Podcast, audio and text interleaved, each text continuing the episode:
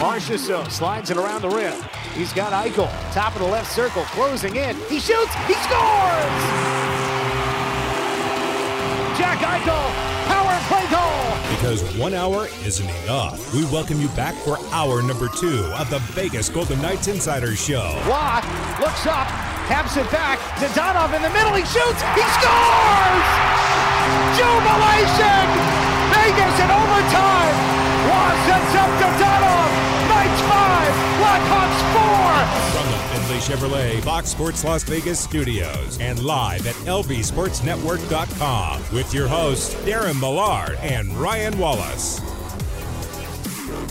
Hour number two, Ryan Wallace, Chris Chapman, VGK Insider Show, rolling along here on a Tuesday. We're gonna do it, Chapman. It's the time is nigh to have the conversation about the Hockey Hall of Fame. The time is nigh to have the conversation about whether or not this class of inductees makes sense. And then we open it up to the discussion, frankly, about Alexander Mogilny. And, and, and to me, like, you know, I, I, know yesterday we, we touched on this briefly. Uh, we heard from the voice of the Henderson Silver Knights, uh, Brian McCormick, uh, via text to Chris Chapman that, you know, Pierre Turgeon is, is certainly a name that belongs there. And, and I, I'm not going to deny that whatsoever. Like Turgeon for sure. But to me, I can't understand any legitimate argument for Alexander Mogilny to not be in the Hockey Hall of Fame. And we are now in year 13 of eligibility. And yet he's still not in. And when you when you put Mogilny, when you take his numbers, and and granted, I know that there are more important aspects of what goes into a Hall of Fame player than numbers. I get it, I do. But to me, the Hall of Very Good isn't what we should be striving for with the Hall of Fame. And and when you take the numbers that, that you have from Mogilny and you kind of put them alongside the likes of Henrik Sedin, Daniel Alfredsson, Daniel Sedin, Martin St. Louis, it, it it becomes really strange that Alex Mogilny's not in. And then you factor in all the other things that happened throughout Mogilny's career that are important, that were massive for the NHL and for hockey in general. And I get it, it's not the NHL Hall of Fame. I, I understand that distinction, but we're also talking about a player that won an Olympic gold medal. So I don't get it. But let's walk through the inductees, Chris Chapman, uh, from the NHL perspective and and I want to get your take on them. So, number one, Daniel Alfredsson. Uh, do you have any issue with Daniel Alfredsson as a hockey Hall of Famer? No, I mean, look when when I won't try to discount him belonging in based on the fact that someone mm. else got snubbed. I think Alfredsson yeah. is one of those guys that that for a couple years now when we've done this show and this has been the day after Alfredsson's name has consistently come up as a guy who belongs in. You know, I mean, aside from the fact that that he was arguably the most important player in Ottawa Senator, and, and I, I'm not talking about the Ottawa Senators like from the early stages of the NHL. I'm talking about the the reborn Ottawa Senators from the mid '90s. I think he's arguably the most important player in the history of that franchise. Um, mm-hmm. You know, he he was the captain when they went to the Stanley Cup final. He won a Calder Trophy. Uh, he won a King Clancy Award. He was an All Star. Uh, almost 450 goals. He's got 444 goals, 1,157 total points. I mm-hmm. mean, there, there's not really a conceivable argument that one. Here's the other thing outside of one season in Detroit where he played 68 games, he spent his entire career, 18 years he played in the NHL. 17 of those years were with the Ottawa Senators. Yeah. I mean, that's that's loyalty in the age of free agency and the age of star players being traded. I mean, he he suffered for some some really really bad Ottawa Senator teams. Um, he never mm-hmm. had the the season like Mogilny where he had 76 goals. Um, he had a lot of 25, 30 goal seasons, which is still pretty good. He did Consistent. have yeah, he did have two 40 goal seasons. So I, I, I think that's that's not something that should be discounted. But in terms of like that one big season, he only had one season where he had over 100 points. Most of them were between 70 and, and 80 points for, for his career. So I think you could maybe make the case that he's a compiler. I, I, I just don't think so. I mean, when you play that long, it's you're not compiling. You're you're you're still capable of playing in the NHL. So I think, I mean, even his last season, he scored 18 goals in the league. So, um, you know, he was still certainly a capable player 18 seasons into his career. I have no problem with with Daniel Alfredsson being in. Uh, I think he belongs in. I think he probably belonged in a couple years ago, but I'm happy for him. I'm glad he got in. I think he won a gold medal too. Um, I, I hockey reference doesn't tell me that, but I believe he was on a gold medal winning uh, Swedish team. So I'm fine with him being in. And I know you know gold medal that they don't really factor in, but it's a, it's an Well, important should. it- it's an It's important Hockey Hall of achievement. Yeah, I mean it's not it's not just the NHL It's, not just the NHL. Yeah. Yeah, so not just the NHL. It's so the Hockey Hall of Fame. I'm I, I'm fine with that because he was a really good player for his national team too. So, um, I yeah, the, he, he there's no issue with me um, putting Alfredsson in. So when Paul Kariya was inducted to the Hall of Fame, I made the statement that if you're going to open it up and Paul Kariya is going to be a Hall of Fame inductee, then eventually Daniel Alfredsson has to go in. I, I don't look at their careers in in too much of a different light. I, I you know Paul Kariya had a 50 goal season, like that's great, awesome. He he was certainly at the height of his power, a phenomenal goal scorer. He was able to to find some consistency early on, but then you know as he got older and, and as injuries started to pile up, it, it took away a lot of that production. But you know, the fact of the matter is, you're looking at a player that was a point a game guy throughout a 15 year career. Never won a Stanley Cup. Isn't a, winner of, of a major, major award. Like he won two Lady Byngs, but like not a Hart Trophy guy, not a, a Rocket Richard guy, not uh, not an Art Ross guy. Like never really had that big name um, individual award, right? And, and I think that there's a degree, and, and I've talked about this a couple of times too. And it's gonna it's gonna be one of the things that I think a lot of people are going to point to with Mogilny, but we'll get there. Um, you have to be among the very best at what you do. In, my version of the Hall of Fame, you have to be arguably a top 10 to 15, 20 player at your position in the league for the majority of your career, right? Like you look at Sidney Crosby, that's a no doubter Hall of Famer all day long. You look at Alex Ovechkin, no doubter Hall of Famer. You look at guys that have been consistently at the height of their individual position within the league. Those are the guys that I think need to be in the Hall of, Hall of Fame, should be in the Hall of Fame above everyone else. But if you're going to kind of have these parameters where you aren't necessarily taking the top 10 or 15, you're opening it up to top 30, top 40, top 50 over the course of the career trajectory, then yeah, I, I don't have any issue whatsoever with Daniel Alfredsson. Um, I don't even have an issue with Daniel or Henrik Sedin.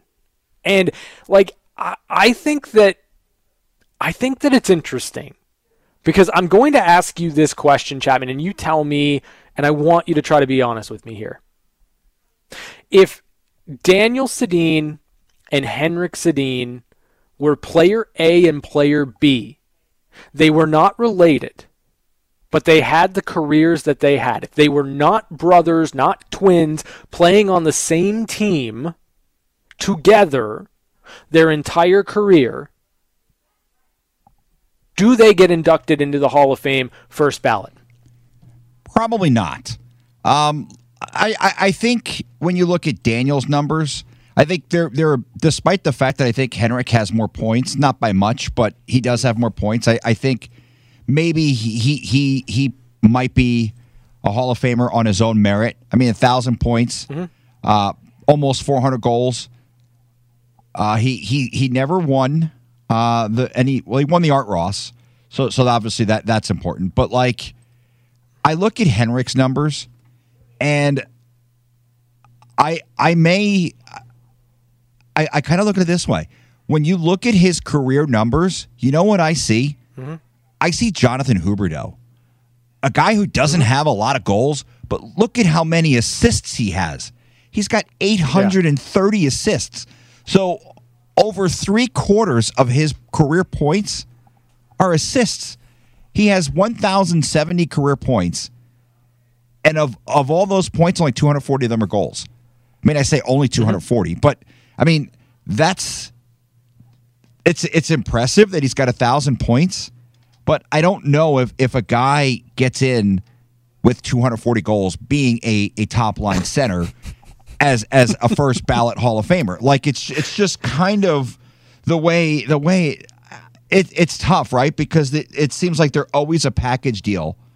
But mm-hmm. I mean, he he played 1330 games. By comparison, Jonathan Marchessault has played 480 games. He's only 80 goals behind him. So, uh, I and I know goals isn't the only metric that we use, but I think it's the important metric that we should use because I think a lot of times guys are judged by the amount of goals that they score in the league. And 240 goals for a guy who played 1,300 games, I don't know if that's first ballot Hall of Fame material. And and I I know there's probably people out there who who might be listening, going, Chapman, you're absolutely out of your mind. I think if if his brother's not there to kind of help him get in, mm-hmm. I don't I don't think he's a first ballot guy. Daniel, I think, has a better case to be a first ballot sure. guy, but I don't quite yeah. know if Henrik has the case to be a first ballot Hall of not not when there's guys, and and, and like I said, I wouldn't do with Alfredsson. I'm going to do the opposite. Not when there's mm-hmm. a guy like Pierre Turgeon, and I'll use him as the example. Less games, twelve hundred ninety four compared to, to Henrik, he's got almost 300 more points. He's got almost 300 yeah. more goals. Mm-hmm. He's only 18 assists behind. I mean, that's yeah.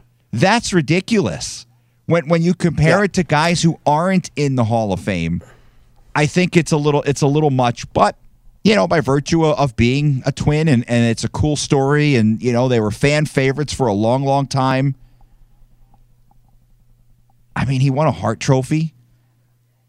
09 Okay, 10. let's talk about that Hart Trophy. Let's talk about that Hart Trophy for a minute. Uh, because Henrik Sedin did win a Hart Trophy. And, and, that is a major award. It is the most, uh, it's the biggest award as an individual that you can win in the National Hockey League. He won it in 2009, 2010 with 29 goals, 83 assists, 112 points in 82 games.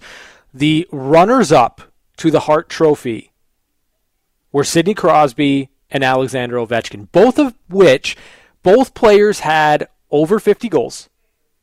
And both players were just three points back of Henrik Sedin that season. To me, I think you would look at that and you would say, okay, was this a, situation where you, you kind of got fancy with your Hart Trophy pick? Like, we just went through it with the NHL awards last year. Like there was a, a vote for Alex Nedeljkovic, and there was a vote, and we're not going to rehash all of this, uh, but it, I, I would go back and I would say that that was probably a Hart Trophy that went to the wrong person. And and listen, if you're going to look at kind of how things have changed over the course of voting for the Hart Trophy from then to now, most points in a season doesn't guarantee you a Hart Trophy anymore. You have to do something a little bit more. The fact that Henrik Sedin won a Hart Trophy without hitting 30 goals when you had two guys that put up over 50, that's kind of ridiculous.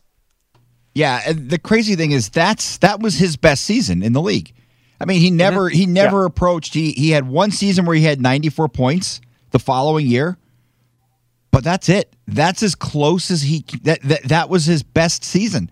And after that, there's a lot of 50 point seasons. He's had a 42 point season, a 76 point season. Like those are good numbers, but they're not mind blowing. They're they're not like oh my god, they, this guy's. I mean, he had a season where where he scored 11 goals in 70 games.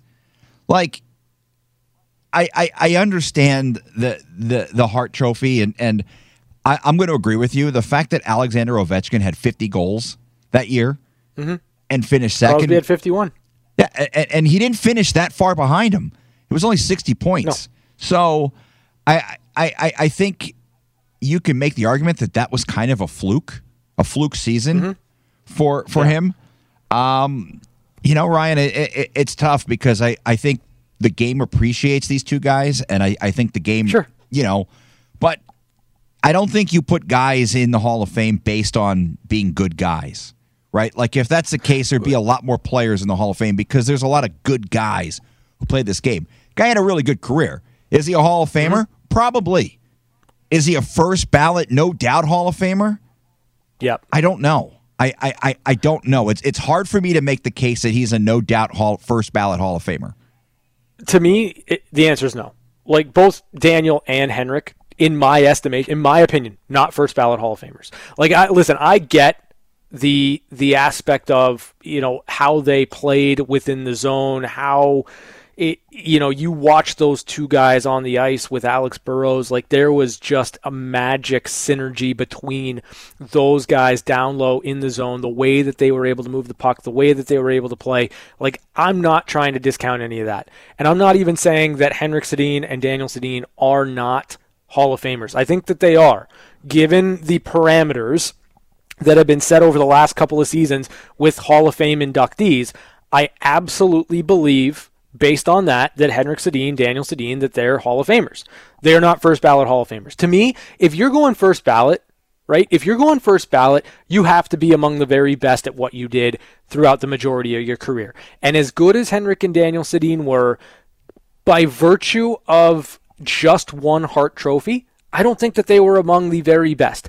And that's where the argument changes between Henrik Sedin, Daniel Sedin, Daniel Alfredsson, and say an Alexander Mogilny, right? Because if you're trying to hold Mogilny to the same standards that you would a first ballot Hall of Famer, you can't do that. And the, to, by virtue of the fact that Mogilny has better stats, a better career, top to bottom, than two guys that went first ballot that had no business doing it, it makes the fact that Mogilny is not in the Hall that much more laughable. Okay, that much more laughable. You mentioned Chapman, Henrik Sedin's career totals with goals. It's 240. 240 goals in 1,330 games played.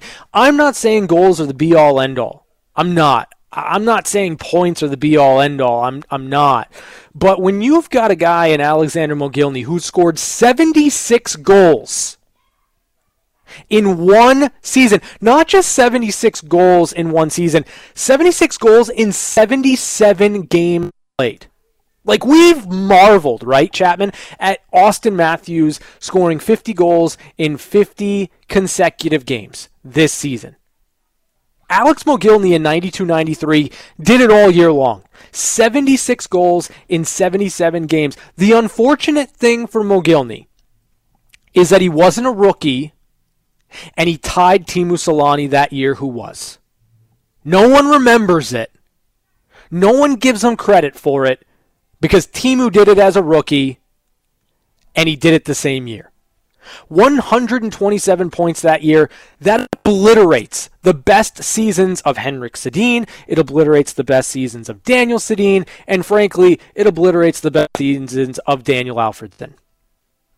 I think the but, most. You know, I heard Go ahead. The most telling aspect here when it comes to Mogilny is the amount of points compared to the amount of games played.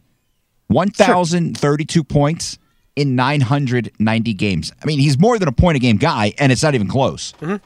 Then you look at Daniel so, Sedin with 1,041 mm-hmm. points in 1,306 games. He played 400, 350 more games than Mogilny and finished with eight more points in his career. Imagine if Mogilny plays 1,300 games because Mogilny played in Russia, right? I mean, he, he, he came over from the Soviet Union when he was still a relatively mm-hmm. young player. But, I mean, how many seasons did he lose by playing in Russia? Well, I mean, listen, the the fact of the matter is with with Mogilny, and this is what I, I found to be most interesting. We talked about a 76 goals season. We talked about 204 goals in the career of Henrik Sedin. That one year from Mogilny accounts for 31% of Henrik Sedin's career output goals wise. Alexander Mogilny has a better goals per game rate than the following players. The following Hall of Fame players. A better goals per game rate than Joe Sakic, Steve Yzerman, and Teemu Selanne. He scored more total goals than Hall of Famers Pat LaFontaine, Peter Stastny, and Pavel Bure. Like, the fact of the matter is, in every conceivable metric, you want to go goals per game, you want to go total goals, you want to go points per game, total points. In every conceivable metric, if you want to say you have to have a Stanley Cup, he's got one of those. If you want to say you had to have been an All Star, he's got two of those. If you want to say that ha- that in a major award, individual award has to be won, he's got a Lady Byng. It, every conceivable metric that you have for the Hall of Fame, Alexander Mogilny checks those boxes off in spades on top of the fact that he was the first Russian born player to defect and play in the National Hockey League. What that did for generations of players to be introduced and come into this game from Russia. Like, to me, that's the biggest aspect of Mogilny's case. And on that alone, he should be inducted to the Hall of Fame. But the fact of the matter is, beyond that, you take the, the defection out of it, you take what, what his trailblazing did for the sport out of it, on points alone, career alone, he belongs. First Russian born player to captain a team in the National Hockey League. Like, I, I just, I don't get it. There's no logical argument. And when you are inducting players whose careers, frankly, do not hold a candle to Alex Mogilny's, I just don't understand what you're doing. Well, we could go a step further here with Mogilny won a gold medal in the Calgary Olympics, 1988. Mm-hmm. By the way, played three yep. years professionally in in for CSKA Moscow. So uh, three years he was over there. He started playing as a 17 year old and put up 15 goals in uh, 28 games, playing as a 17 year old in in the KHL. But there was a World Championship, the 1989 World Championships. He was he was the uh, captain of the team and he had nine goals in seven games in the 1988 uh, World Championship. So, uh, just just a guy who even internationally got the job done. Like you mentioned, it's the Hockey Hall of Fame. It's not just the NHL Hall of Fame. This is a guy who had a really successful career on the international level as well. Multiple medals, three gold medals, World Junior Championship, he won a gold, won a gold at the World Championship, and won a gold medal in the Olympics. I mean, he hit the trifecta in the international competitions. You, you, you can't win any other medals, and there, there's no other competitions to win the gold medal in. He won it in all three of those. So it, it's it's highly frustrating for me. It's it's I take it personally because he, he was a member of the New Jersey Devils on one of their Stanley Cup winning teams. So for me, I I, I, I take it personally that he's not in. I know your connection to the city of Buffalo. So uh, the the fact that I mean, throw here's the other thing Buffalo Sabre fans haven't had a whole lot to cheer for the last, what, mm-hmm. 10, 12 years. Throw them a bone. Give them something to, to get behind and be happy about. I mean, this guy was a phenomenal player. I mean, I can remember when he came over and, and watching him as a kid and just being like, when, when I was, I, I can remember as a kid, I would play Sega Genesis NHL hockey that's how old I am. That Sega mm-hmm. Genesis was what I was playing in my house, and I wanted to right play with, with Buffalo because I wanted to play with yeah. him. I wanted to have him on my team. And this was in the day before you could trade guys and, and make custom rosters. Like the roster was the roster. And there were like 25 teams because there were some teams that hadn't even been born yet. But Buffalo was one of those teams that you wanted to play with because you wanted to play with Mogilny because he was dynamic. He was a star. He was so good. He was so fun to watch. It, it's frustrating that we go through this every single year. You think he ever gets in? I think eventually he will. I I can't believe that. Is this is am I, am I correct? This is the thirteenth time that he's been passed over. Mm-hmm. How yep. is that possible?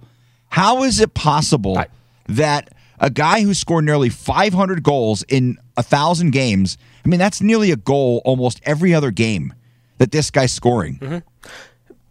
It, it's it's it's insulting to have a Hall of Fame caliber player passed up every year for Hall of very good players. Like that, that's the last thing that I'm going to say on it because I, I do want to get to a bit of uh, news here for the Vegas Golden Knights. But it, it is it is laughable at times that there is a legitimate Hall of Fame player in Alexander Mogilny, and you can extend that to Pierre Turgeon. There are others that are, I would argue, more deserving that should be in over the players that have been in. It is ridiculous that there are Hall of Fame caliber players being passed up for Hall of Very Good players. And, and that to me is the, the biggest disappointment in the Hall of Fame. And, and, and I know my standards are very, very different, vastly different than where the voting has gone recently. Like if I had my druthers, you wouldn't have multiple inductees every single year for the Hall of Fame because I, I, think that that is reserved for a very, very select few players that have played this game. Um, but the fact of the matter is, it, it's it's disingenuous on, on the surface that you have a player the likes of Alexander Mogilny, what he did not only on the ice but the things that were bigger than hockey, and still he's not in and there are players that were Hall of very good, Hall of pretty good, Hall of eh that are in. That that blows me away. But let's move on from the Hall of Fame because I, I just I don't want to continue to go down this rabbit hole. I think we've said all we need to say on it. Uh, the Golden Knights have hired John Stevens as an assistant coach and Sean Burke as director of goaltending. Mike Rosati has been named the manager of the goaltending development and scouting department. That is a, a, tweet sent out by the Vegas Golden Knights just a few minutes ago. So uh, the first pieces starting to come into play for the Vegas Golden Knights, Bruce Cassidy and his coaching staff. So John Stevens named as assistant coach Sean Burke, director of goaltending, and and uh, and the NHL goaltending coach, and Mike Rosati has been named the manager of goaltending development and scouting. Um, Kelly McCrimmon said that John Stevens is a very respected NHL coach with an extensive resume that adds considerably to our staff. He went on to he continued to stay quote say quote we are excited to add a two-time Stanley Cup winner with head coaching experience. Your thoughts, Chapman? Well, I mean, I'll, I'll start with Sean Burke at, at, at, the goalie position because or goalie coach now because uh, he's a guy who who and I mean, this is some one of the things you're you're kind of only privy to when, when you're in the press box. But he was a scout with, I believe, the Montreal Canadiens, um, and he was always at T-Mobile Arena watching the Golden Knight games. So I think he probably saw a lot over the last couple seasons watching the Golden Knights. Um, you know, obviously a guy who who I remember as a kid because he was he was the backup goalie on probably the first good Devils team uh, that lost in the in the Eastern Conference Final, the Boston Bruins. Uh, in a, in a seven game series, they were one one win away from going to the Stanley Cup for the first time in team history. So I remember him from that. Uh, wasn't with the Devils very long. Went to Hartford, I think, after that. But um, you know, I I I think. Uh, he's a guy who, who knows the game really well. I, I, I know from things I've heard he's very very well respected in in the community. So that's that's pretty cool. Um, you know, I'll be honest. I don't. I don't know a ton about John Stevens. Um, so um, I, I, I know he's well respected, uh, and and it should be an interesting hire or good hire to the staff. And Mike Rosati, I, I think he's a guy again we we've gotten to know or have seen around uh, the last couple seasons, and now he's. It sounds like it's a promotion for him. So uh, so so you know, I, I think it works out for everybody. Yeah, John Stevens is interesting in that, you know, you're talking about a coach that has been a, a head coach at the professional level, at the NHL level, uh, a couple of times. He was with and around the, the Los Angeles Kings when they won their two Stanley Cups. So that's important. That's good uh, for the Vegas Golden Knights, just, uh, you know, in terms of, of being an assistant coach. So, like, I, I, I look at it and, you know, to me, I. I think that anytime you have coaches on your staff that have been through the rigors of winning a Stanley Cup, that's going to be important. It's going to be uh, a massive uptick for your organization. And so, you know, John Stevens, having been an assistant coach, having been somebody that, that's been through and gotten to the top of the mountain before, I think that there's a considerable amount of experience that you can lean on in those situations. And you know, when you're looking at some of the some of those Kings teams, especially that 2011, 2012 team, uh, they were dominant in the playoffs. They went through and had the same record as Colorado, and we're talking about Colorado as having one of the most dominant postseasons this year. The Kings went 16 and four. They had three games to none on leads in all all four of their series. Um, they were never in an elimination game against. That is impressive to say the least. So you've got a lot of that built in experience with John Stevens. I'm really interested and curious to see how that all plays out. But those are the, the newest additions to the Golden Knights coaching staff. You've got head coach Bruce Cassidy, again, John Stevens being named assistant coach, Sean Burke, director of goaltending and NHL goaltending coach, and then Mike Rosati uh, being named the manager of goaltending development and scouting. We're back with one timers next on the VGK Insider Show, right here on Fox Sports Las Vegas.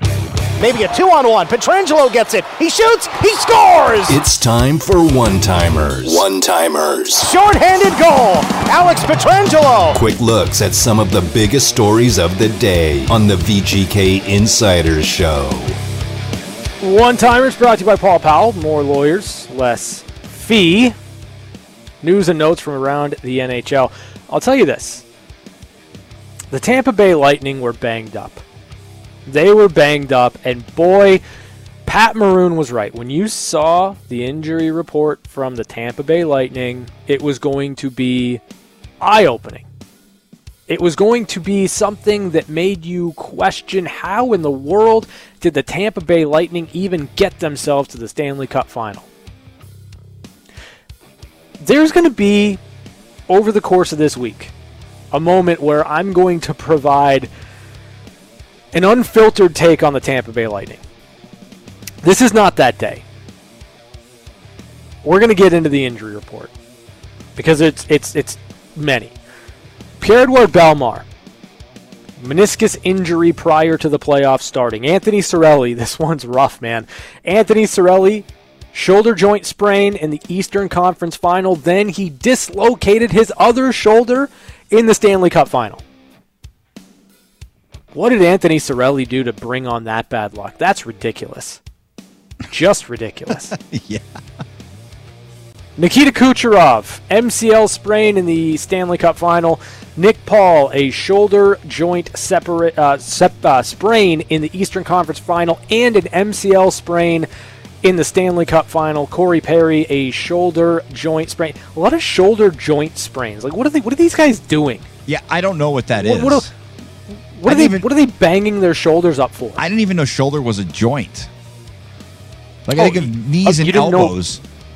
You didn't know that the shoulder was a joint? No, I listen. It's it's been like thirty years since I've had health health class. Oh, so like boy. I, I'm I'm trying to remember like human anatomy, and I don't remember the shoulder. Like I've never heard of someone injuring their shoulder joint. Okay. Uh, well, three three Tampa Bay Lightning injured their shoulder joints. Would have been better for Um, me to just keep the mic off on that one. Yeah, probably. um, yeah, Corey Perry shoulder sprain in the in the Eastern Conference Final against the New York Rangers. Ryan McDonagh. This is like the greatest injury report I've ever seen. Um, amazing. Uh, Ryan McDonagh mangled finger in the Eastern Conference Final after blocking a shot. Mangled finger. There's no like update on whether or not it was broken. You're left to fill in the blanks of what you think Ryan McDonagh's finger looked like. Chris Chapman, what does mangled finger mean to yeah, you? Yeah, I I just picture it being like going in multiple directions. Sure. Um, I I- it's not a it's not an injury that I I think I would want to deal with. Like I, your digits are kind of sensitive, and like you you use them for pretty much everything, right? Like driving, whether you're you're. you're- I mean, I can't even imagine holding a stick with a mangled Sure. finger.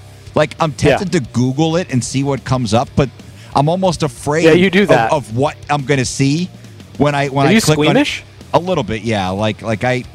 My wife Yeah, I donates. wouldn't recommend she, it. she donates like plasma and blood, and I just get like, ugh, like no way, like the the Yeah. whole idea of, of a needle. So like, yeah, I I'm a little squeamish when it comes to stuff like that, but I'm gonna I'm gonna take the plunge, Ryan. I'm gonna I'm gonna Google mangled finger and see exactly what shows up because I'm I'm almost terrified to see what a mangled finger looks like.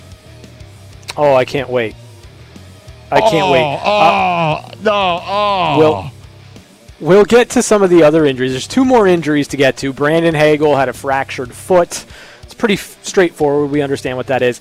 And then here's the big one because Chapman, as you mentioned, not having Brayden Point was perhaps the biggest nail in the coffin of the Tampa Bay Lightning in their hopes to three-peat and win their third consecutive Stanley Cup. Brayden Point had a significant quad tear that he suffered in the first round against the Toronto Maple Leafs. What's what's even more impressive to me is that Brayden Point played a couple of games in the final with a quad tear. Like I don't even understand how that's possible. He said that it, it really impacted his power. Go figure, when your muscle is torn, you don't have the same power you're used to skating with. Uh, that's the laundry list of injuries sustained by the Tampa Bay Lightning in the third and fourth rounds of the playoffs. So, in knowing all of this, in understanding how banged up they were, this change anything for you? No, no. Because I'm sure Colorado had a list of injuries just like that. So, no, no, it doesn't. At the, at this point of the season, every team is dealing with something like that. Um, It's unfortunate that maybe some key pieces for the Lightning were, were banged up, but after witnessing what I saw this season with the team that plays in this city and dealing with the injuries that they dealt with, I'm not even going to include Jack Eichel. But just the significant injuries to Mark Stone, Max Pacioretty, Robin Lehner, etc., Alec Martinez. Yeah, I, I, I it, it changes nothing. I'm, I'm sorry. Until I see a team deal with what the Golden Knights dealt with, with the amount Sure. of important players, miss the amount of time that these guys did. No, and like I said, I'm sure Colorado was dealing with injuries. I'm sure the Rangers were dealing with injuries. I'm sure everybody that they played was dealing with significant injuries at this point because you don't, it, it, you just don't get through an 82 game season without guys being banged up. It's a physical game, and and you know it, it is what it is, and it doesn't change anything for me. It doesn't change anything for me. I, I do want to caution people, though, from viewing the injuries as another form of excuse making. And that's why, like, we're to get there with Tampa, right? Like, I, I have some opinions on the Tampa Bay Lightning and how they conducted themselves on the ice over the course of the Stanley Cup final.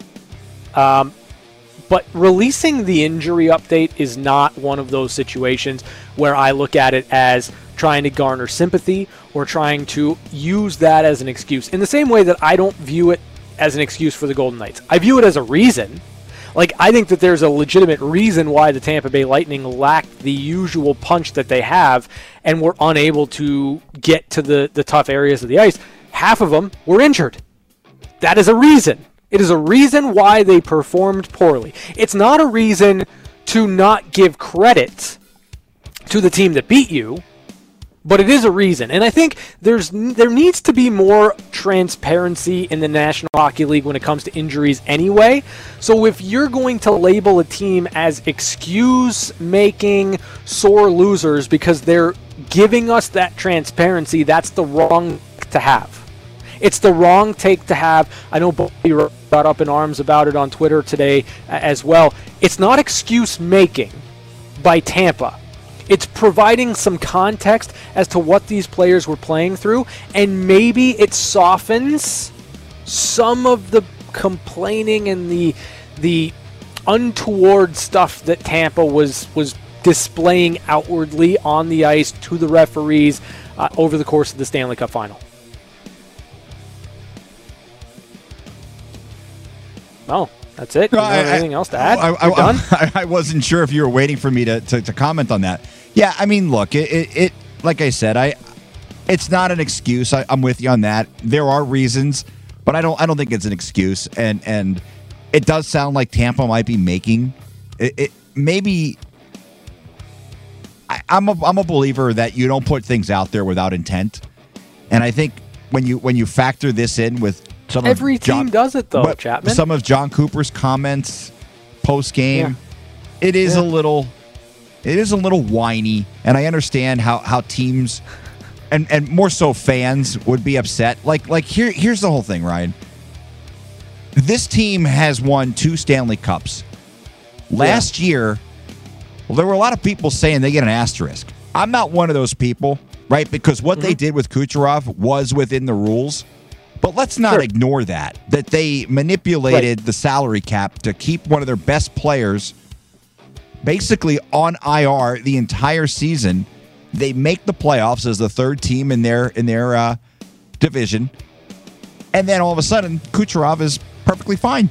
So, I, I I have a hard time with with the woe is me that it seems that that seems to be the narrative coming out of Tampa because I feel like you won one in the bubble. A lot of people question the legitimacy of that. Again, I'm not one of them, but there certainly were people out there who did that. The the Right. whole salary cap thing, people again question the legitimacy of it. Now what you're doing is you're attempting to question the lit- legit- legitimacy of the Colorado Avalanche's win, and and I just don't like that narrative. Yeah, it's interesting. Um, like I said, we're going to get there. We're going to land the plane this week on my unfiltered opinion of the Tampa Bay Lightning and really how they conducted themselves throughout the course of the Stanley Cup final. Those are your one timers. And a, an entire one timer segment devoted to the Tampa Bay Lightning injury report because, hey, they want you to know they were injured. One timers brought to you by Paul Powell. More lawyers, less fee. We're back to wrap it up next. It's catching up with Chapman.